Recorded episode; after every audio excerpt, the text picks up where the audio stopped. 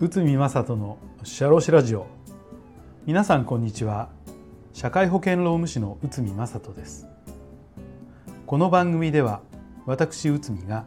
日常の業務や日常のマネジメントで感じたことをお話ししております。はい今回は、まあ、パワハラの件なんですけどこれはパワハラになるのでしょうか？こちらについて解説いたします、まあ、昨今ですねパワハラに敏感な企業が増えていますが、まあ、敏感になりすぎていて、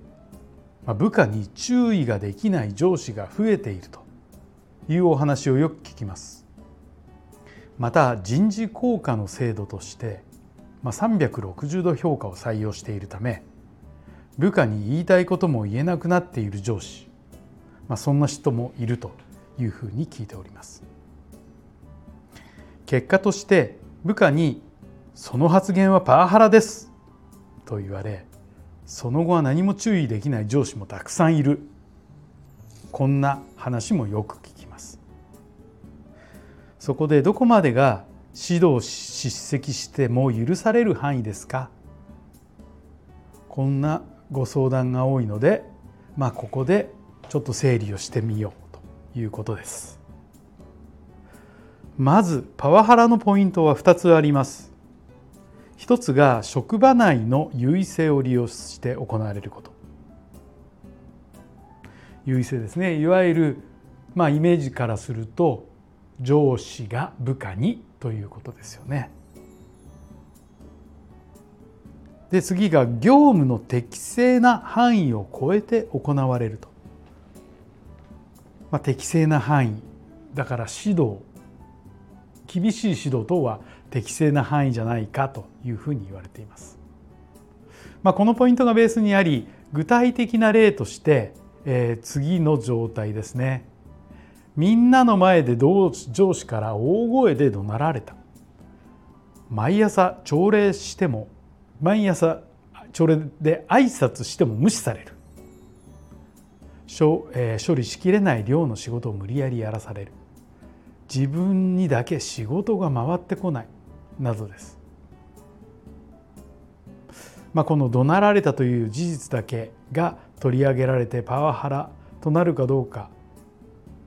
というとそうではありません。その全体の状況等を検証してみないとパワハラかどうかというのがわからないのです。まあ、裁判でも、えー、これに関するものはあります。前田道路事件。高松高裁平成21年4月です。まあこれ A さんですね個人の方。A, A さんは平成15年5月頃から架空出来高の不正経理を開始。平成15年6月に上司が不正経理の一部に気づき A を指導しこの A さんは是正することを約束したということですね。で翌年の初め頃に、えー、是正完了を報告したということです。で平成16年6月に A の不正経理が継続していることが発覚再び1800万円の架空出来高は出来高の計上が明るみになりましたと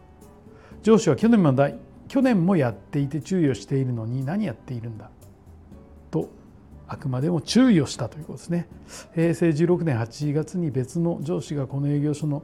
工事日報を作成されていないことを見つけたと。平成16年9月10日業務命令検討会で上司に A に上司が A に対し1800万円の架空計上で上司が架空計上等でについて、えー、と営業所の前全員で A さん上司がこう叱責したということですね。でその発言として会社を辞めれば済むと思思っているかもしれないが辞めても楽にならないぞと発言したと。でこの A さんは16年平成16年9月13日自殺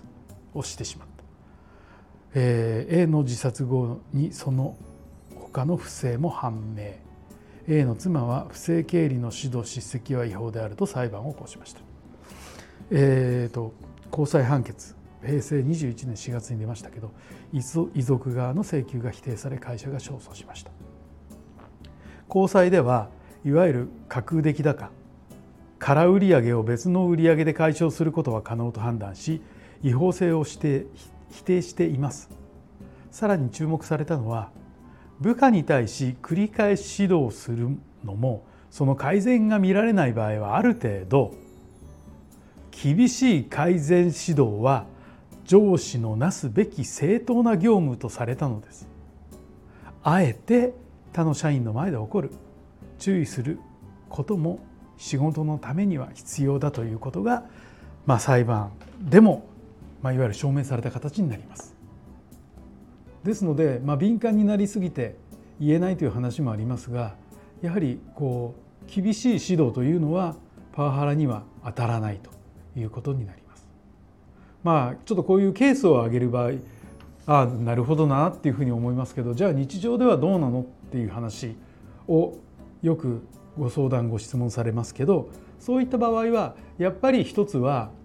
えーと、業務に関することに対しての、えーと、叱責等はパワハラには基本的にはならない。ただし度が過ぎてしまって人格否定を行ったりあとは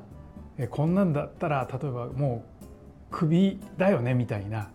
こう踏み込んだ処遇の話とかですねえー、そうなってくると、まあ、人格否定も含めてパワハラの可能性かなり高くなりますのでそういったところが一つポイントになるんじゃないかなというふうに思われます。はい、えーと、今回ですねこれはパワハラになるのでしょうかということで線引きについては総合的に判断するんでこの一言でパワハラこの一言は OK という判断の仕方ではないんですけどでもまあ一番ちょっと考えていただきたいのはやはり部下に対してまあ感情に流されて、え余計な一言は言わないと余計な一言というのはやっぱりこれ逸脱感情が高ぶってますからあの人格否定等のケースが非常に多いと。でまあ、実際にも現場等で拝見している限りですとやっぱりそこが一つのポイントになるんじゃないかなというふうに思いますんで、まあ、これはよくあのお話しさせていただくんですけどもし、えー、と経営者の方や上司の方がそういった場面に出くわしていわゆる頭に血が上った状態を作らないために一呼吸を置いて一拍取って言葉を選んで発言してくださいとこういったことはお話しさせていただいております。まあ、ちょっとやっぱね、えー、とクールダウンして、えー、と冷静な言葉を選ぶということがいわゆるパワハラ防止になるんじゃないかなというふうに考えられております。はい、本日もお聞きいただきありがとうございました。